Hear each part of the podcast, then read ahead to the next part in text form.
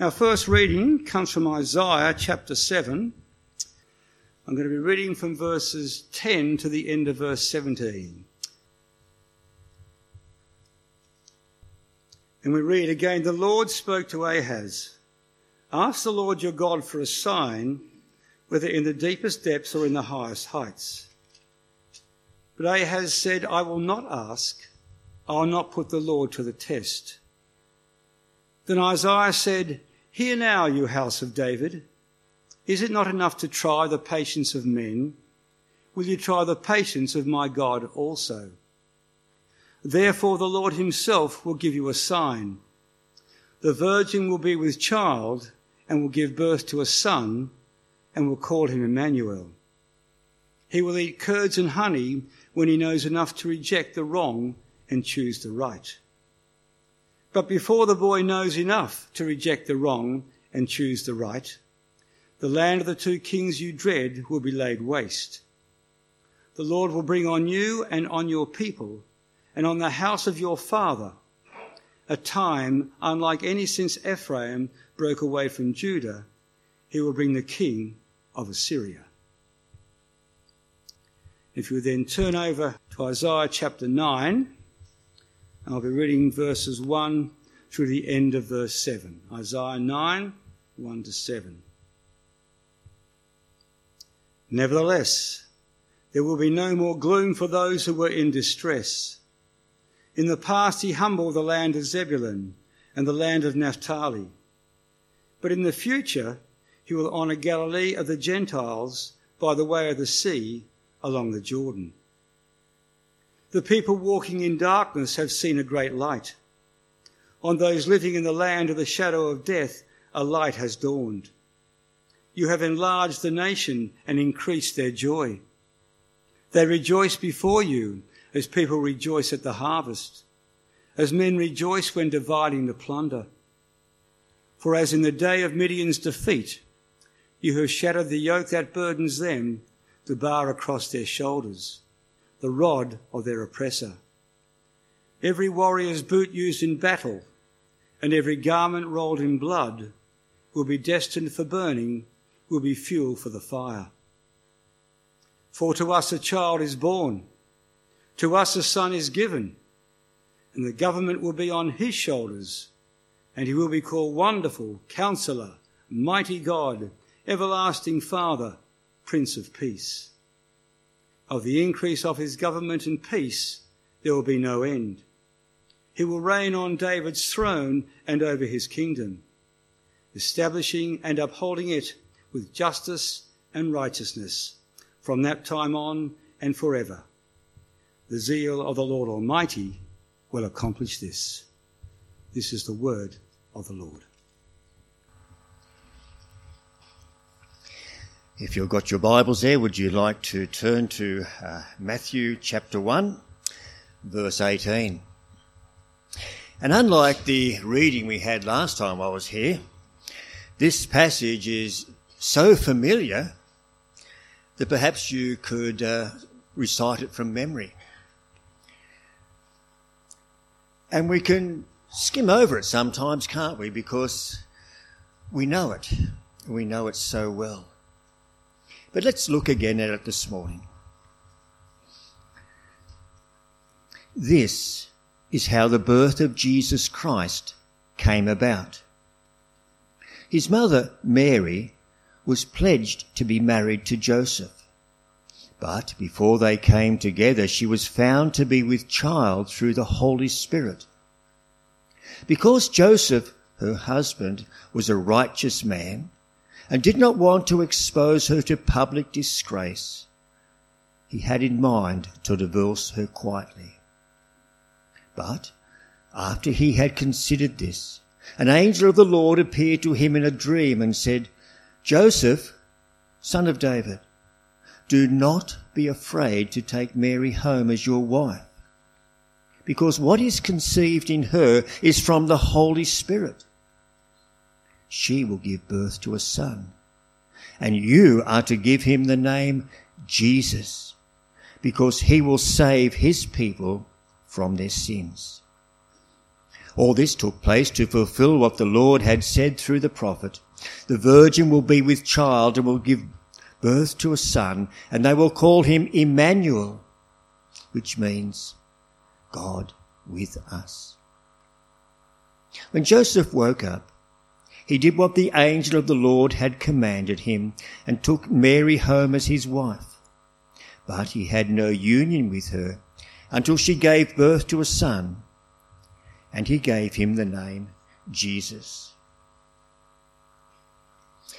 Two weeks ago, when we looked at the genealogy of Jesus, I emphasised how the grace of God was freely lavished upon a multitude of totally undeserving individuals. And in G- Jesus' genealogy, we saw such things as adultery, murder, incest, prostitution, child sacrifice, and idolatry. In fact, in Jesus' genealogy, the bad far outweighed the good. And what our ancestors were like is not what is important.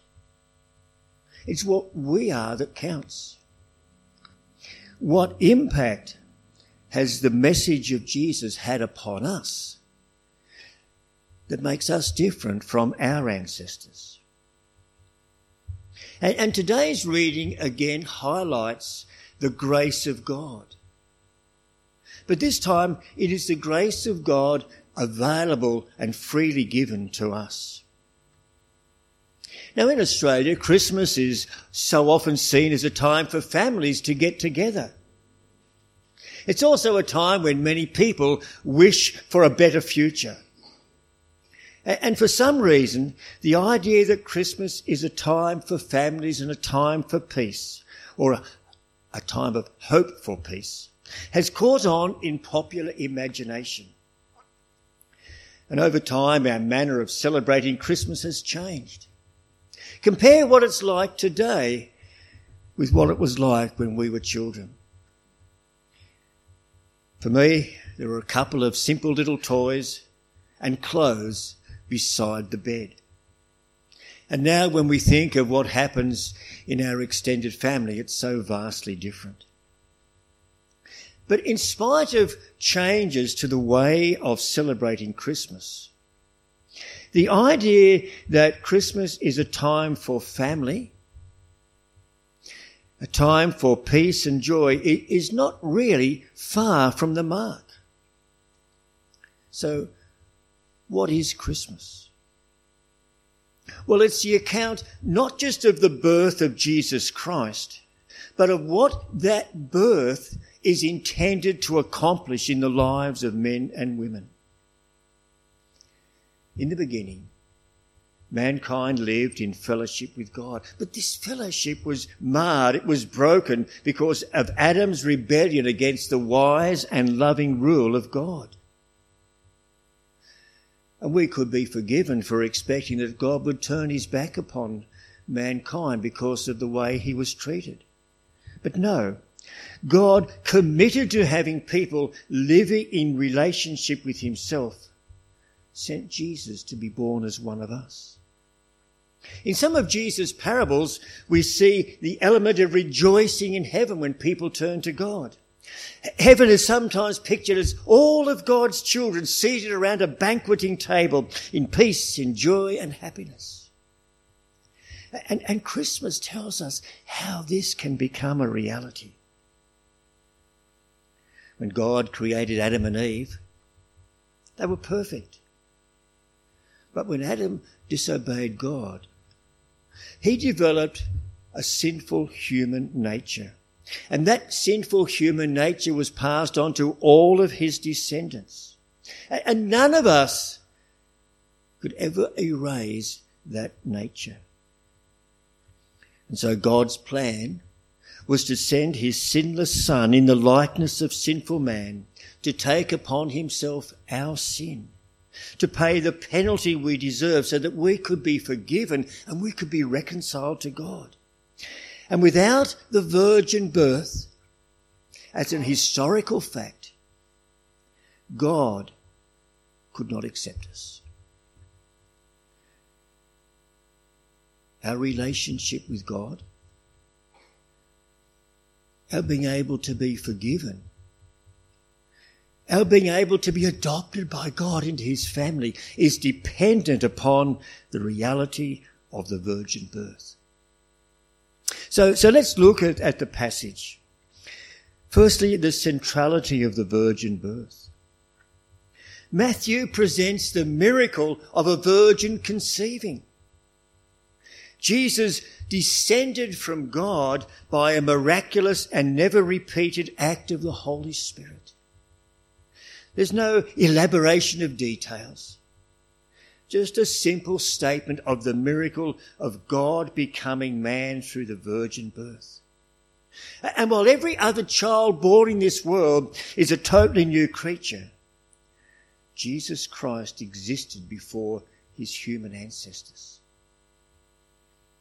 And the Christian faith is built upon this truth. The gospel is that God became a man, and in being fully God and fully man, he was able to reconcile us to God.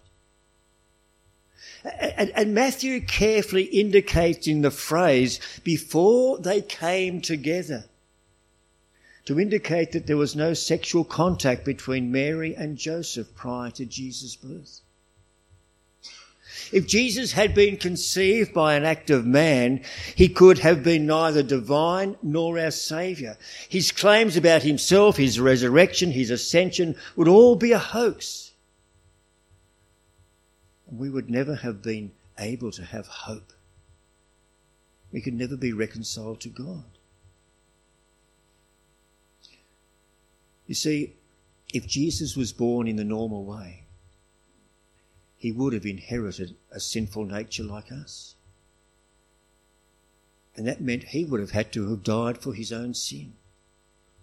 So there had to be the virgin birth for Jesus to be sinless and take upon himself our sin. Well, once Jesus was asked, or, or Jesus asked the Pharisees, What do you think about the Christ? Whose son is he? And to that question, Matthew is giving us the answer here in this first chapter. He is both the human Son of Man and the divine Son of God. As we read in Isaiah 7, therefore the Lord himself will give you a sign. The virgin will be with child and will give birth to a son and will call him Emmanuel. God with us, God for us. But as we continue on in that passage, Joseph was confronted by this, the idea of the virgin birth. You can imagine when Joseph discovered that Mary was pregnant. The sense of betrayal that must have gripped him. the shock that gripped him, the depression that must have settled over him. How could she do this to me? And all he could do was imagine that she had been unfaithful. Now, because Joseph was a righteous man, he faced a double dilemma. His own righteousness would not allow him to proceed with the marriage because Mary had, to his thinking, been unfaithful. But because of his righteousness, he didn't want to publicly embarrass her any more than she would be when it became public knowledge. Ashamed, hurt, confused. He was more concerned for Mary and determined that he would divorce her quietly so as not to draw attention to what was happening. And in his state of shock and grief and despair, Joseph had a visitor. An angel of the Lord appeared to him in a dream and said, Joseph, son of David, do not be afraid to take Mary home as your wife, because what is conceived in her is from the Holy Spirit. And so, so the, the angel emphasized to Joseph that Mary's conception was supernatural. It had nothing to do with her being unfaithful.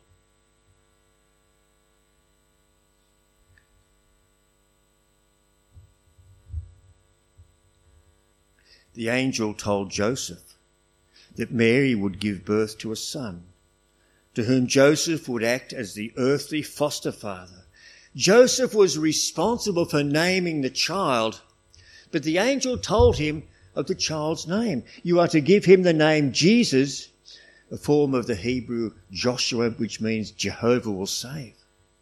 Joseph was to, to name this child Jesus because he will save his people from their sins.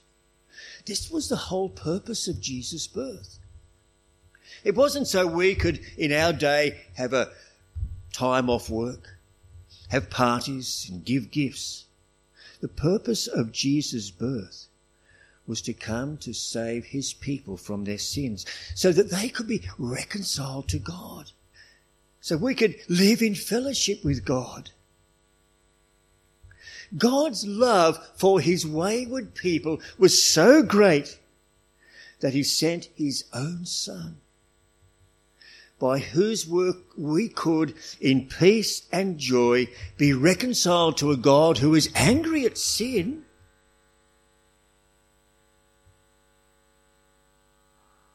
Who had to deal with sin. And so Jesus saves us by bearing God's anger, suffering God's wrath that we deserve. But that's, of course, only for those who turn to Jesus in faith and repentance.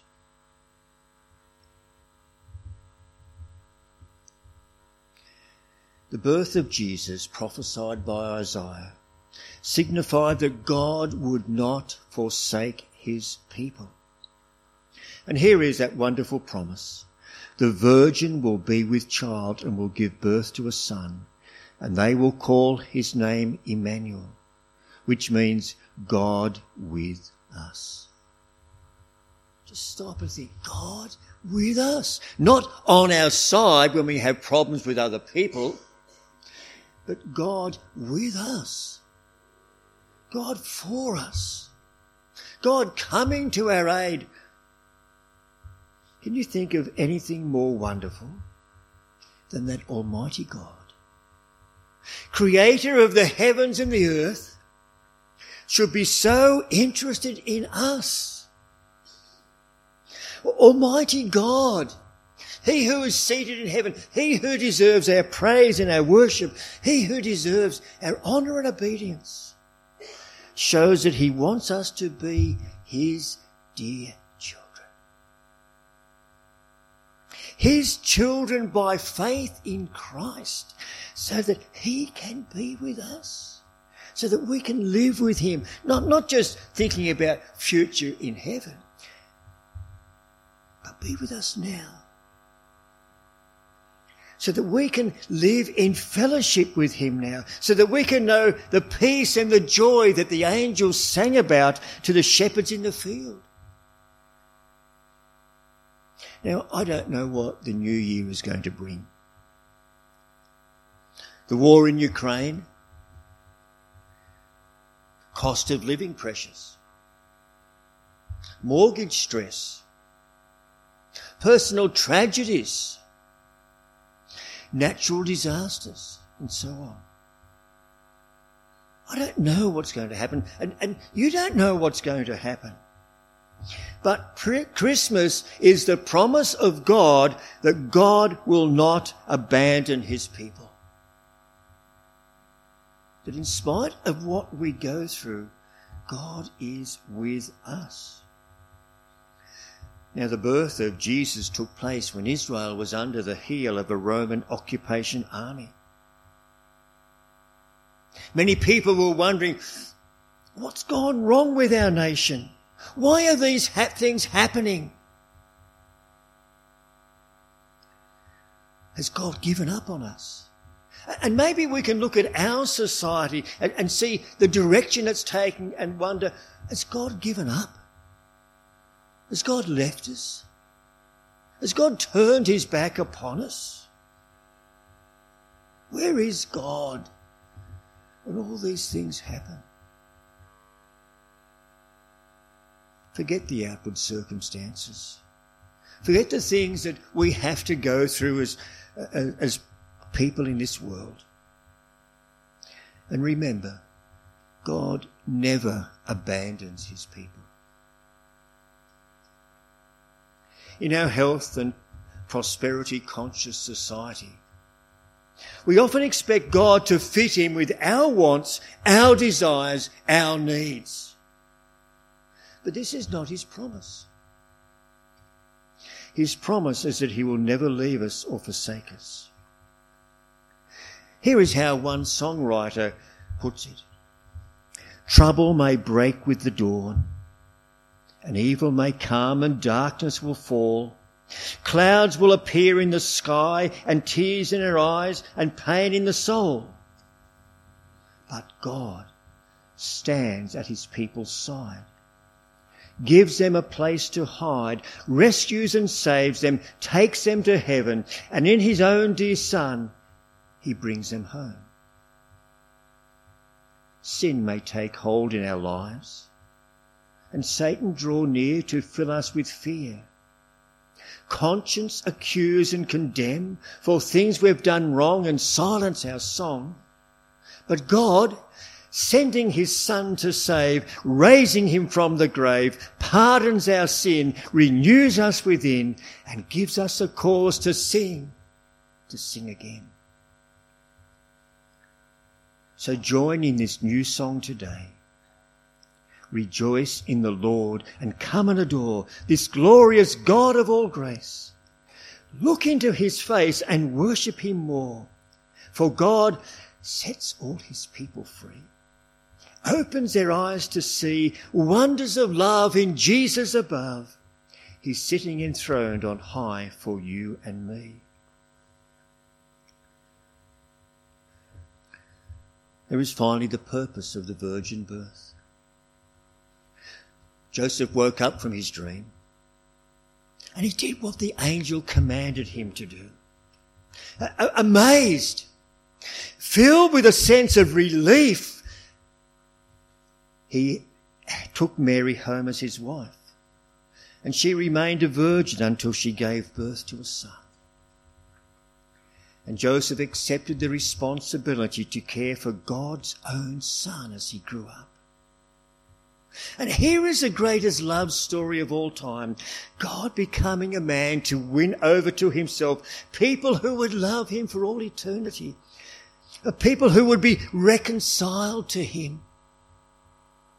And thus be able to live in constant fellowship with God. Christmas is God's offer for us to join his family. For God to adopt us as his dearly loved children. And as a result of becoming part of his family, there then becomes that, there comes that peace and joy which with God, as Paul reminds us in Romans 5.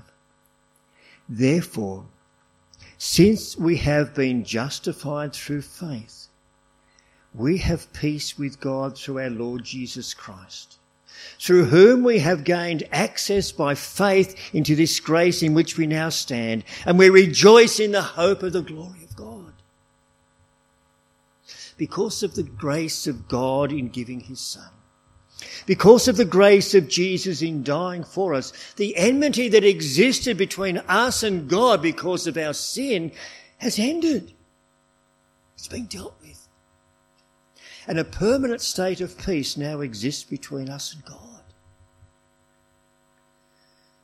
And thus there is now joy as we rejoice in the hope of the glory of God. God has indeed, through the birth of Jesus, lavished his grace upon us in rich generosity. Christmas is the story of the grace of God freely offered to all who would receive it. Now on Christmas Day, there'll be the giving and receiving of gifts. But many of those gifts will wear out or be consumed in a short period of time, and we'll forget about them. but the greatest gift is that of God's grace given to us who do not deserve it. And this is a gift that will result in changing our lives, in transforming us as we develop our relationship with God, as we experience more and more of His love and kindness, as we know that He is with us and will never forsake us or abandon us, no matter what we have to face, no matter what we go through, no matter what tragedies might come our way. He will be with us. You see, Christmas is not something that is just for one day of the year. The message of Christmas is to be life changing, changing our relationship to God, changing our relationship within our families, changing our relationships with each other in the community, so that more and more we become like Jesus, the greatest gift. So as we receive that gift, that gift of Jesus grows and develops within us so that through the work of the Holy Spirit, the fruit of the Spirit grows. And we are more fully transformed into the image of Jesus Himself. What more could we ask for from the God of grace?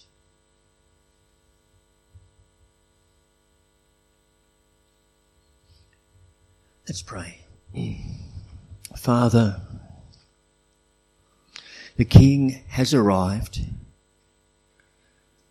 all those years ago. He lived on earth. He fulfilled your purpose of dying for us, of reconciling us to yourself through faith in Him. The King has arrived when we were born again to a new and a living hope through the work of the Holy Spirit. And the King lives within us. Thank you for that. And, and the King will arrive again when he comes in all his power and glory and majesty at the day appointed by yourself for the end of time when we shall see him face to face. And look upon yourself also, Father. And then our joy will be complete. Our transformation will be complete. The fulfillment of the Christmas gift will be total in our lives. You will never abandon us or forsake us. And we have that great hope, Father, and as we look forward to that final day, may we live constantly in appreciation of the grace of yourself lavished upon us. And may we respond to your love with love for you, with love for our Lord Jesus Christ. May the Spirit of holiness inspire us to desire to be as holy as you are holy, and as pure as Jesus is pure. May the Holy Spirit so work in us that the fruit of the Spirit grows and develops. And we know more of that love, that joy, that peace in our lives, in our relationship to you, in our relationship within our families in our relationships within our church, in our relationships within the community, so that people will be able to look at us and stand amazed and say, They've got something I want. Oh, Father, you stand at your people's side. You never leave them or forsake them. Thank you. Amen.